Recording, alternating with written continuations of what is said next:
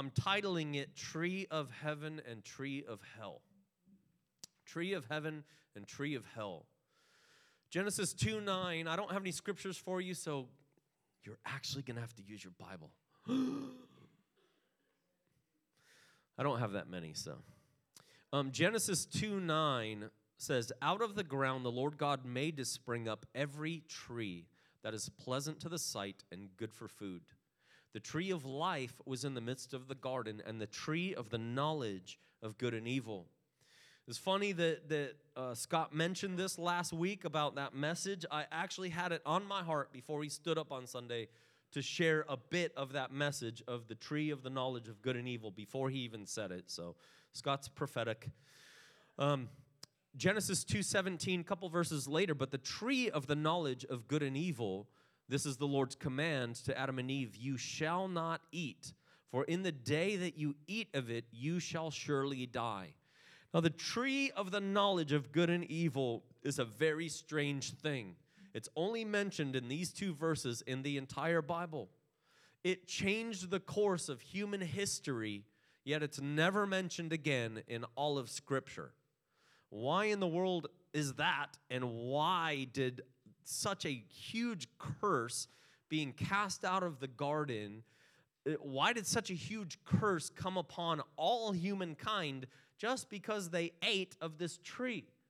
What does that mean? Why would God even do that? What is the tree of the knowledge of good and evil? We have phrases similar to this in our English language. We say things like, he searched high and low, or he looked near and far. Now, does that mean that if you search for something high and low, you only looked up high and you only looked up low, but nowhere in between? What does it mean?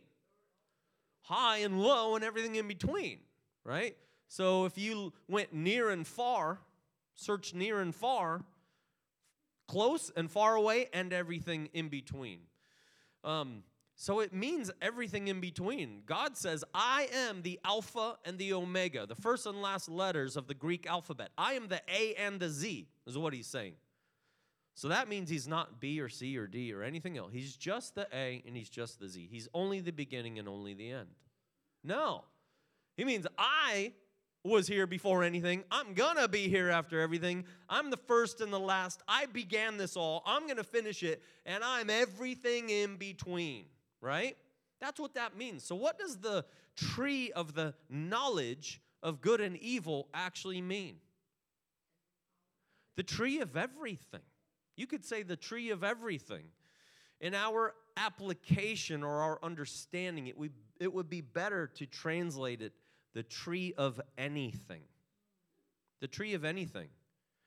Now, it contained evil. It contained bad, knowledge of bad, evil knowledge, but it also contained good. But they weren't to eat of even the good that came from that tree. They were supposed to just eat from the tree of life. Once they ate from that tree, God said, they can't have access to that other tree now. You can't eat these two trees at the same time. You have to be removed from here. We can only eat from that tree one at a time. So, the tree of the knowledge of good and evil, or the tree of everything, the tree of anything, what it represents is that I can decide for myself. This tree, even though it's not directly mentioned, is inferred in almost every single page of the Bible. Wherever a human being has a choice to be independent from the Lord or dependent on God, you will see the tree of anything and the tree who is Jesus. Am I going to do what I want? Am I going to do what I think best? Or am I going to trust the Lord, listen to him, and whatever he feeds me, that's what I will eat. That's what I will do, regardless of whether it makes sense to me or not. So the tree of anything, or the knowledge of good and evil, is the tree of I can decide for myself. The tree of I am smart enough to figure it out on my own. The tree of I can be the God of my own life and it will all work out. That's what that tree represents. When we eat that fruit, we are automatically rejecting the tree of life, who is Jesus. We aren't eating of his fruit. We aren't eating of, you know best, your ways are better, your ways are higher than my ways, I am weak, you are strong. Instead, we're choosing independence. We're not choosing dependence on God and choosing trust in his character and nature. We're choosing, I think I can figure this out. I got this handled. I can do this. It's up to me. That's the tree of anything. There's good in it and there's bad. One tree is dependence. The other is independence. One is weakness. I need you, God. I need your wisdom. I need your counsel. I need your truth. I need your opinion. The other is pride. One tree is trust. The other is mistrust, or I only trust myself. One is you alone are the true God. The other is I can judge. I got this. I can handle this. One is I need you. The other is I only need me. I can do it. I got this. One is admitting I've sinned. I need your righteousness. The other is I can be righteous enough. I'm good enough. I'm better than most of you. I'm good. The tree of the knowledge of good and evil, as I mentioned, is only mentioned once, but it's almost on every page of the Bible. How is that? Because every time we have the choice to live in dependence or independence, we are choosing one of those two trees. Abraham, sacrifice the son that I gave you. A choice. Is he going to sacrifice Isaac? The one who God said the promise is going to come from him? Kill him? Or not kill him? Let him live. Let him reproduce. Let him fulfill the promises of God. One is the tree of the knowledge of good and evil. Well, that doesn't make sense, so this makes sense to me. I'm doing that. Or the other is, Lord, you told me to kill Isaac? That's a tough one. I don't get it. It doesn't make sense. But which one did Abraham do? He ate from the tree of life. He obeyed the Lord. And what did he get? He's called the father of the faith. The father of the faith. The faith. He's the father. Amazing. It all worked out. The Lord resurrected Isaac, so to speak. Brought him back from the dead, so to speak, as it says in the New Testament. But Abraham had a choice. Israel, when you walk around Jericho, don't pull out any weapons. I just want you to yell. Okay, choice. The Lord's words, obedience to him, the tree of life, or that makes no flipping sense whatsoever. That is not going to work. We're not doing that. Tree of the knowledge of good and evil. Doesn't mean that it's evil. It's good. This seems better to me, Lord. But we're still eating from the tree of anything, not eating from what is coming from the Lord. Matthew 16:25, Jesus said something pretty radical. Whoever would save his life, that word is sozo, salvation, rescue. Whoever would try and rescue his own life, whoever would try to fix his own life, whoever tries to rescue himself out of the mess he's gotten himself into, whoever does that, tree of knowledge of good and evil, whoever does that, what you think is going to work out for you, what are you going to get, Jesus said. You will lose it. Whoever would save his own life will lose it. You're trying to get life your way. I'm telling you, you're going to lose it. But if whoever loses his life for my sake will find life. Again, a choice. Doesn't make sense in our economy, in our world. But in God's world, it works every single time. Every single time. Two trees, two options, two lifestyles, two mindsets. We can't eat from both of these trees simultaneously. I should say we're not permitted. We can eat from them alternating. My opinion, what I think is good, and then it doesn't work out, and we get ourselves in trouble. And, oh, God, please rescue me. Please save me. I humble myself, Lord. Please, God. And now we're ready to listen. Now we tried to do it on our own, and it didn't work. And now we're at the tree of life. Please, God, please, God, please, God. And he fixes it. He saves us. He rescues us. And we get past that season. We go, oh, thank God. And then pretty soon we're over here eating from the tree of the knowledge of good, the tree of anything, whatever we think is the best, whatever we think, you know, will get us what we want. And we keep repeating the cycle. We go back and forth. We have a schizophrenic Christianity. We're double-minded. When we live like that, we're double-minded. It produces double-mindedness. The tree of anything produces death. God said, when you eat from that tree, death comes in. When you eat from me, I'm the tree of life. Life comes in. So how do we get rescued from this situation? The biblical authors that put these two trees in the garden spelled out the problem of humanity. It's dependence on the Lord or independence. And independence gives us death, and dependence on the Lord gets us life. How do we get rescued from this situation? Well, obviously, we need to say the tree of anything is not working. I'm sticking with the tree of life. But easier said than done, because how many of us do it all the time? Only eat from the tree of life. Not enough of us. Not often enough. How do we get rescued from that situation? This ties back into the heaven thing. I want you to notice first, it has nothing to do with location. It has nothing to do with location.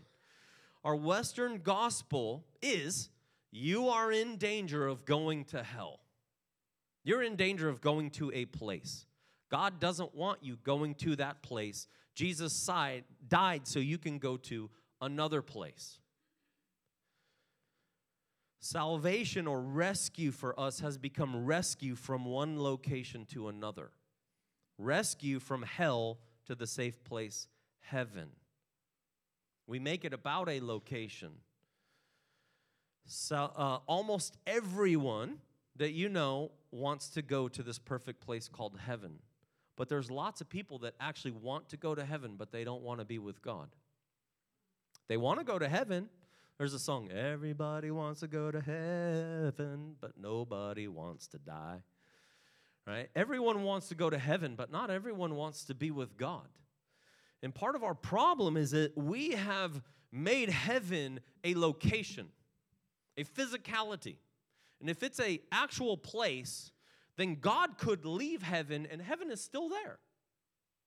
And heaven is still the same place if God left, if it's a place. If it's a location, if we could put a pin on Google Maps, that's the way it would work. And that's the way lots of people think that heaven is. But heaven is wherever God is, and hell is wherever God is not. When the cloud of glory lifted off the tabernacle in the wilderness, that pillar of cloud and fire, when it lifted up and moved, the people didn't go, no, it's fine that God's not here. The tabernacle, the ark, we have all this stuff. Heaven is right here. We're cool. They said, no, heaven just lifted off and moved. What did they do? They took their tent and they moved with the cloud and they put the temple, the tabernacle, right where the cloud was. They followed heaven. I don't know. I think this is probably a scene in Avatar, even though I don't like that movie. The graphics are amazing. But you've probably seen some cartoons, or I know I've seen it in a movie somewhere, right? Somewhere, this Avatar one, they're walking through the wilderness, and as they're walking, their footsteps are lighting up, and these flowers are starting to, like, glow. You guys remember that scene? The flowers are starting to glow, and the guy's, like, tripping out, like, wow, this is amazing. And then they move on, and kind of wherever they left, it fades back into what it was. That's the Lord. Wherever he is, heaven manifests. A garden, fruitfulness, love, joy, peace, all of that. God is there. He walks into a wilderness and it turns into a garden. But when God moves and leaves, it goes back to the wilderness. That's what heaven is. Heaven is wherever God is. That's where paradise is. So our Western gospel, rescue to another place, it makes the enemy of our life hell. It makes the enemy of our life hell. The Western gospel also makes the enemy of our life God's wrath. Now, it's still true that we're in rebellion to God. We are his enemy. Let's just make that very clear. But he loves his enemies. He wants to forgive his enemies. He wants to transform his enemies. But when we're in rebellion to God, we are his enemy. And we're already under his wrath. We're already under it, and God wants to rescue us from that situation, but it's not a rescue from a location. It's a rescue from you're eating from the tree of the knowledge of good and evil, and you're getting death, you're getting hell as a consequence. I want you to eat from me. It's not about location. It's about what tree are we eating from.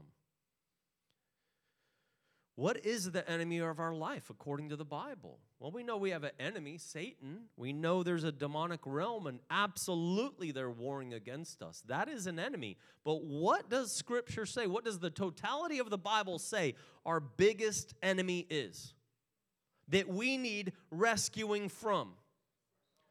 Our sin, ourself, our eating from that tree of anything.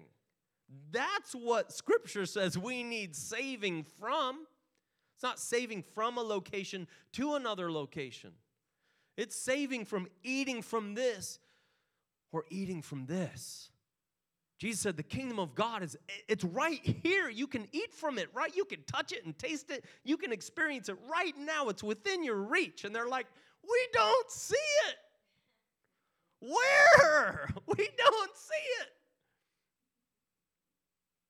How did they access it? Repentance. Turning from their sin. The problem we need rescuing from, first and foremost, is our sin. Our independence, our self-sufficiency, our pride has nothing to do with location. Eating from the tree of independence, I've got this handled. I can do this. I want it my way. Our independence, our rebellion has made our inner lives a wilderness where there's thorns and thistles and a curse instead of fruitfulness. Our independence from God has turned our relationships into war zones, our families into places of conflict, our cities into ruin, our world into misery. That's the fruit of the tree of the knowledge of good and evil, the tree of anything goes. You know the first commandment of Satanism? They have like a 10 commandment kind of thing. You know what the first commandment is? In Satanism, do what thou will. Means do what you want. That's the first commandment of Satanism. Do what you want. It's amazing. It'll get you hell. It'll get you demonized. But we do it all the time. At least I do. I don't know about you. It's not a location problem that we need rescue from. It's not primarily the wrath of God and hell that we need rescue from. It's the hell in my own soul that is the result of my separation and independence from God. We can now have heaven in the presence of God. One day, it will be fully manifest. One day, it will be fully consummated. We can also have hell right now. And if we don't make the choice to abandon the tree of anything and eat from the tree of life, Jesus we will have hell manifested one day. We're just going to keep going down the path we've been going down. God, it's my personal opinion, and I think it's a good opinion, that God doesn't send anyone to hell. He honors our choice. He honors our choice. What kind of loving God would it be that I don't care if you don't like me? You're spending eternity with me every day, whether you like it or not. Sinners accuse God of that. They hate that kind of God, but they think he is that kind of God. He's not that kind of God. The scary thing is he'll honor our choice. He'll honor our choice. Hell is the absence of God's presence. Heaven is the fullness of God's presence. I think hell is going to be so bad because then we will actually have the knowledge of how good it could have been and how deceived we were. And the ugliness of our sin and rebellion will be fully understood and known. I think that is what hell is going to be. God isn't there, and we could have been with him. We could have had him, but we did it our way. We followed the first commandment of Satanism. Do what you want. Do what you will. But the good news is we can be saved. We can be rescued from what? Our sin. Our sin. That's the problem. And when we get rescued from our sin, we turn from our sin, from eating of the tree of anything, and we submit to the Lord in obedience to him, trusting that he knows better. And we get rescued from that. We get rescued from the demonic through repentance, But it's accessible right now. God can and wants to rescue us from the consequences of our sins and mess-ups. He can redeem anything. God forgives me. He imparts the righteousness of Christ to me. He comes to me with his presence, his love, his wisdom, his knowledge, his understanding, his power, and the person of the Holy Spirit. He makes us new. He makes me a new creation. He turns me into a temple, a priest, a son, an ambassador of heaven. My duty station's earth. I'm a missionary sent from heaven to earth. I'm a preacher of God's message to my sphere of influence. I'm a portal to heaven. A broker of heaven's resources to earth. I no longer live. Christ lives in me. That's what we get. That's the fruit of eating from the true tree of life. And all of us can have that. Our inner life becomes a fruitful garden. Why? Because God's rule and reign is fully there. It might take a little bit, right? But when God is there, heaven is there, if we're submitted. Scott said an amazing thing this morning in the prayer room. I mean, it just hit me in regards to this location thing. He said, I can't remember exactly how you worded it, so forgive me if I hack it a little bit, but he said it's possible to have a Savior and not a Lord. See, in location theology, that's possible. In our Western gospel, God will forgive you. Pray this prayer, ask Jesus into your heart. God will rescue you from hell, and he'll rescue you from this earth, and he'll transport you to heaven.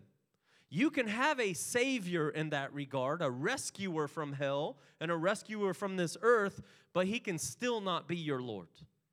You can still walk in rebellion, and we see it every day in lots of churches. We call it greasy grace.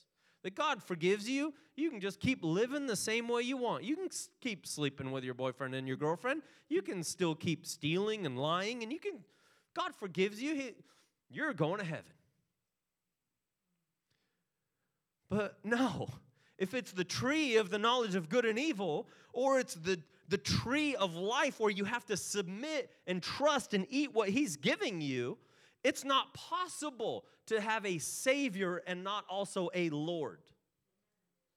Because when you turn from that tree and you turn to him, you are submitting to him. You are receiving from him. He is your Lord, and because he is your Lord, he has rescued us from that stuff. It's not possible in that paradigm to have a Savior and not a Lord. Does that make sense? It's no wonder we're so confused. I was confused hearing the gospel. God forgives you. He died to forgive you because he loves you. That's all partially true, but it's not the whole truth.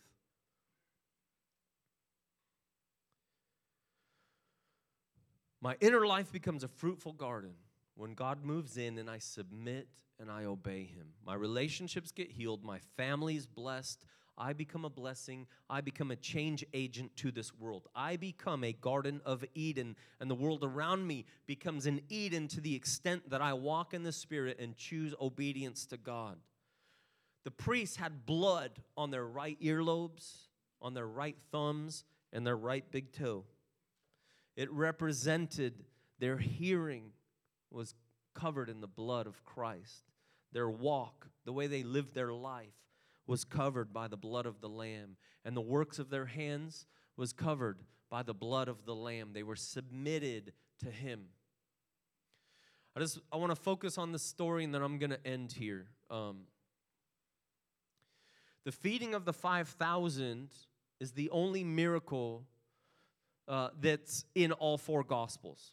It's the only miracle that Jesus did that's in all four Gospels, the feeding of the 5,000. That's probably significant. We miss it because we're not students of the Old Testament. We just think, wow, Jesus is powerful and Jesus is amazing. But there's a message about the people. There's a message about the people that we miss.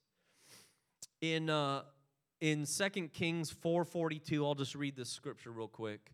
This is about Elisha, the prophet. A man came from Baal Shalishah, bringing the man of God, Elisha, bread of the first fruits, 20 loaves of barley, and fresh ears of grain in his sack. And Elisha said, "Give to the men that they may eat." But his servant said, "How can I set this before 100 men?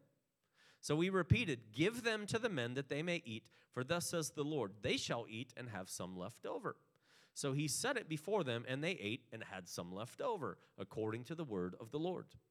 Now, here's Jesus multiplying food.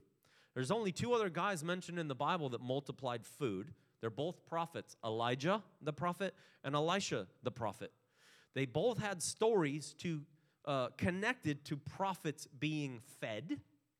And in a story told to Elijah, 100 prophets were hid in two groups of 50. So the numbers 50 and 100 are mentioned in relation to feeding prophets and multiplying food. So here's Jesus. Mark's account of this story, Jesus told them to sit in groups of 50s and 100s. Did it for a reason. He was trying to prompt their imagination. Where else have I heard 50s and 100s? Elijah. Wait, where else were people fed, food multiplied? Elisha. Prophets. Both of them had groups of prophets that they trained and followed them around. Elisha commanded that the prophets be fed, knowing there wasn't enough food. Jesus commanded that the people be fed, knowing there was not enough food. Elisha said there will be leftovers. Jesus said, pick up the leftovers. Jesus told them to sit in 50s and 100s. What is going on here? Jesus is the new Elijah. Jesus is the new Elisha. But in this story, just as importantly, the people, the sick that were coming to get healed, the oppressed that were coming to receive deliverance, the desperate that were coming to just hear Jesus teach, those that wanted and needed what Jesus had, they were eating from him. Those people are the new prophets. Those people are the new prophets. That's what this story is signifying. Jesus is the new Elisha. You 50s and 100s, you needy, you poor, you sick, you that are coming to feed spiritually from me, to eat from the tree of life, you are the new prophets of the Lord. You're those groups of prophets. Why is that so significant? Why is that so amazing? Because If you pointed to a bunch of crippled people and you said, those are prophets, what? Like to a Jew, that no way, they're cursed by God. Those desperate, those needy, no, they're cursed by God. People that are rich, that have money, they're the ones that have God's favor. They're the ones that God's blessing. They'd have the exact opposite mindset. But here Jesus is saying, no, when you reject the tree of the knowledge of good and evil, who were the people that were eating from the tree of the knowledge of good and evil in this scenario, in this story? It was the people that weren't there. The people that were still in town that said, I'm not sick. I don't need him. I know I'm right with God. I don't need to hear what he has to say. I'm good. I don't need this guy. I'm busy doing my own thing. Who showed up? Who walked really far for days to go get with Jesus? The ones that said, I've tried everything else. It's not working. Jesus, I need you. Jesus, I need you. The desperate, the hungry, the needy, the oppressed. But those are the very things that we feel like disqualify us from God. And Jesus is saying here, as long as it doesn't lead you to quit, as long as it doesn't lead you to hopelessness, as long as it leads you to me, that's a blessing. It's a blessing.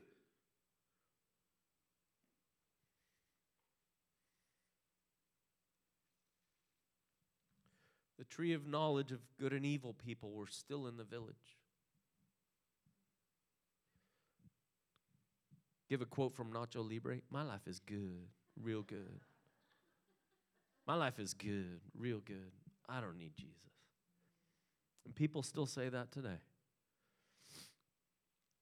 The tree of what I'm eating over here is working out just fine for me. Thank you. Christianity is only for weak people. You've heard that too. You're right, it is. But we're all weak. People that say that just don't realize it. I don't have my life together. I'm disqualified from God. Is only true if you don't come to Jesus. It's only true if you don't eat from him. But it's a blessing if you come to him. Jesus said some amazing words. Blessed are the hungry. You would go, what? No way. No way. Jesus, you're dumb. No way. Blessed are the rich. Jesus said, no. Blessed are the hungry. Why? Because they're going to come. Their hunger is going to drive them, and I will feed them. Wow. Blessed are the poor in spirit. Wow. For theirs is the kingdom of God. They're going to get the kingdom. Because they're in need, and they know it. They're going to get the kingdom. The ones that don't have need, they already got their fill. They already got their fill. They already have everything they're ever going to get. Wow, what a paradigm shift. Turns everything upside down. We are either eating from one tree or the other. You can't eat simultaneously from both trees. It's not possible. It's not possible.